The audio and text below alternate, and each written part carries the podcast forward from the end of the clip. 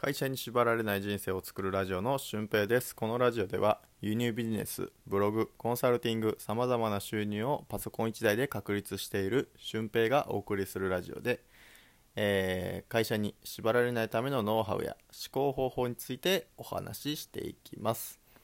えー、今回は技術の派生の仕方についてお話ししたいと思います。えーまあ、技術の派生というとですね、僕は輸入ビジネスとブログとコンサルティングと、まあ、いろんなインスタとかでの発信とか、えー、いろんなことにこう力を入れているんですけど、まあ、そこでのこう技術の派生の仕方について細かく、えー、お話ししていきたいと思います。えー、まず僕がやっていったのは、えー、家でメルカリ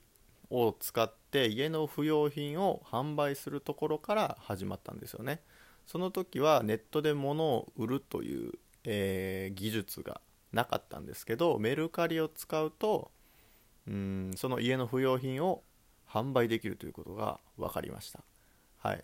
でメルカリができるということはラックマでもできるしヤフオクでもできる。でいろんなこう自分で、えー、ネットのサイトを作っても販売もしたりしました。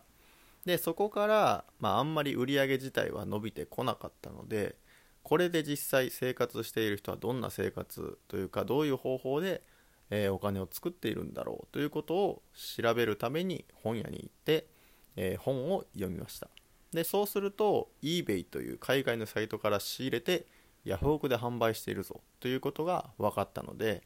えー、直接そのブログとかで発信をしている方にえー、お話を聞いてコンサルティングを受けました。でその技術を使って、えー、僕は海外から物を仕入れて国内で販売するということを学んだんですよね。うん、でその後さんかげつで、えーまあ、月利じゅういちまんえんという利益を達成してですね、そこから、まあ、このノウハウを使えばいろんな人がこうそれを実践することに役立てられるんじゃないかなということでブログを始めました。でブログを始めると、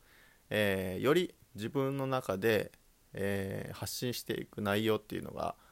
まあ、うん、そのブログ自体が初めての人が読んでもできるように書けるあ読んでも分かるように書くということが、まあ、目的だったので、えー、自分は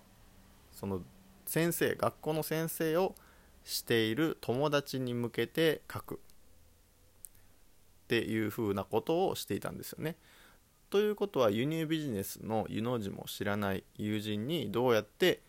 やったら輸入ビジネスができるのかっていうのを一から事細かく、えー、書くということが僕のブログの始まりでした。うん、こういう風に、えー、誰かに向けて発信をしていくと、えー、その人が何を求めているのかっていうのも大事ですし、どう書けば相手が分かるのかっていうことも考えないといけないんですよね。でそれを考えて、えー、ブログを書いていくとたくさんの人に読まれるようになってきて、えー、メルマガの登録者とか ライン の登録者っていうのも増えてきたんですよね。うん、でまたこうそのブログだけじゃなくて、うん、いろんな場所で同じことを発信できないのかなと思って、えー、こういったラジオとか YouTube とかえーまあ、ブログっていうのはこう文字で読むもの、文字と画像で見るものなんですけど、ラジオは耳で聞くものですよね。で YouTube っていうのは目で見て耳で聞くっていう風ないろんなこうなんていうんですかね、チャンネルがちょっと違うんですよね。うん、使う感覚っていうのも違うので、それに合った人に、えー、伝わることができるんですよ。で エスエヌエス も同じで Twitter をやっている人には Twitter で発信するし、インスタをやっている人にはインスタで発信ができるっていう風にしておくと、いろんなチャンネルから自分の元に入ってきてくれるっていう風なことができるんですよね。うん、っていう技術を僕は輸入ビジネスを通して学びました。はい、そうするとどうなるかっていうと、えー輸入ビジネスを教えてくださいというコンサル生の方ができたりとかですね、えー、そのブログの書き方自体を、え意識というか、なんていうんですかね、応用して、えー、自分自身も書きたいブログを、えー、運営することができている。まあ、それがゲストハウスという、まあ、ブログだったんですけど、ゲストハウス、全国のゲストハウスを特集するブログ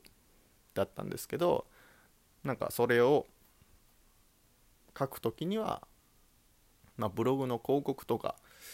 で収入がもらえればいいかなって思ってたんですけど、実際こうゲストハウスさんに呼ばれて、えー、招待されることも増えてきましたし、あの取材をしてほしい、ぜひ書いてほしいっていう方も増えてきたんですよね、うん、でこの技術はやっぱりその誰に向けて書いてるのかとか、何を書けばこのいろんな人に伝わるのかなっていうことを考えながら書いているから、まあ、そこにこう需要がある程度生まれるんだなって僕は考えているんですよね、うん、でこういうふうにこう物を書くこととか、えー、あと輸入ビジネスで物を販売するときにも、あの実際に国内のお客さんに対してもっとこういう商品があって、えー、セットで割引する、セットで販売することによって割引することもできますとか、うーん、あとこういう保証がついてますとか、あと紹介したらこれぐらいキャッシュバックもできますよっていう風なお話をすることによって、えー、販売できることもあるんですよね、うん、だからその相手に対してベネフィットを与えることによって、えー、物の販売ができるなっていうことも僕は輸入ビジネスで学びました、うん、またこのコンサルティングも同じで、えー、コンサルティングを受けることによってこういうベネフィットがありますよということを伝えられるようにもなりましたし、まあ、輸入ビジネスだけじゃなくて、まあ、ブログのコンサルティング、ブログの書き方講座みたいなのもできますし、えーまあ、もう少ししたらインスタでの集客っていうのも、まあ、できるかなって、えー、誰かにインスタでの集客を教えるっていうことも、まあ、できるようになるかなっていう風な感じで思ってます、はい、ということでこういう感じで技術が派生していくんですよね、うん、元はこうネットで物を販売するっていうだけの技術だったんですけど、それが、えー、ブログを書くで、えー、ラジオとか YouTube で発信する、 エスエヌエス で発信するで、別のブログの書き方も分かってしまうで、えー、そこから直接こうやり取りすることも、まあ、ヤフオクでのやり取りだったりとか、えー、海外の eBay っていうサイトでのやり取りだったりとか、まあ、それを応用して、えー、ゲストハウスさんにも直接的なやり取りができるっていう風なことが、うん、なんかできてきてるんですよねっていう感じで、まあ、一つのことをこう深掘っていけばいろんなことにつながる技術になりますので、うん、多分それは別に輸入ビジネスじゃなくてもいろんなお仕事でもそうだと思います。なんかそれだけしかできないっていうんじゃなくて、あれもこれもできるような技術をつけられる、まあ、仕事をしてほしいかなと、うん、もっと人生をこう豊かにしていったりとか、もっと今より自由になりたいって思ってる方はそういった技術を身につけていくといいんじゃないかなって僕は思ってます、うん、結局この今の仕事もそうですけど、僕は、うんまあ、俊平というのが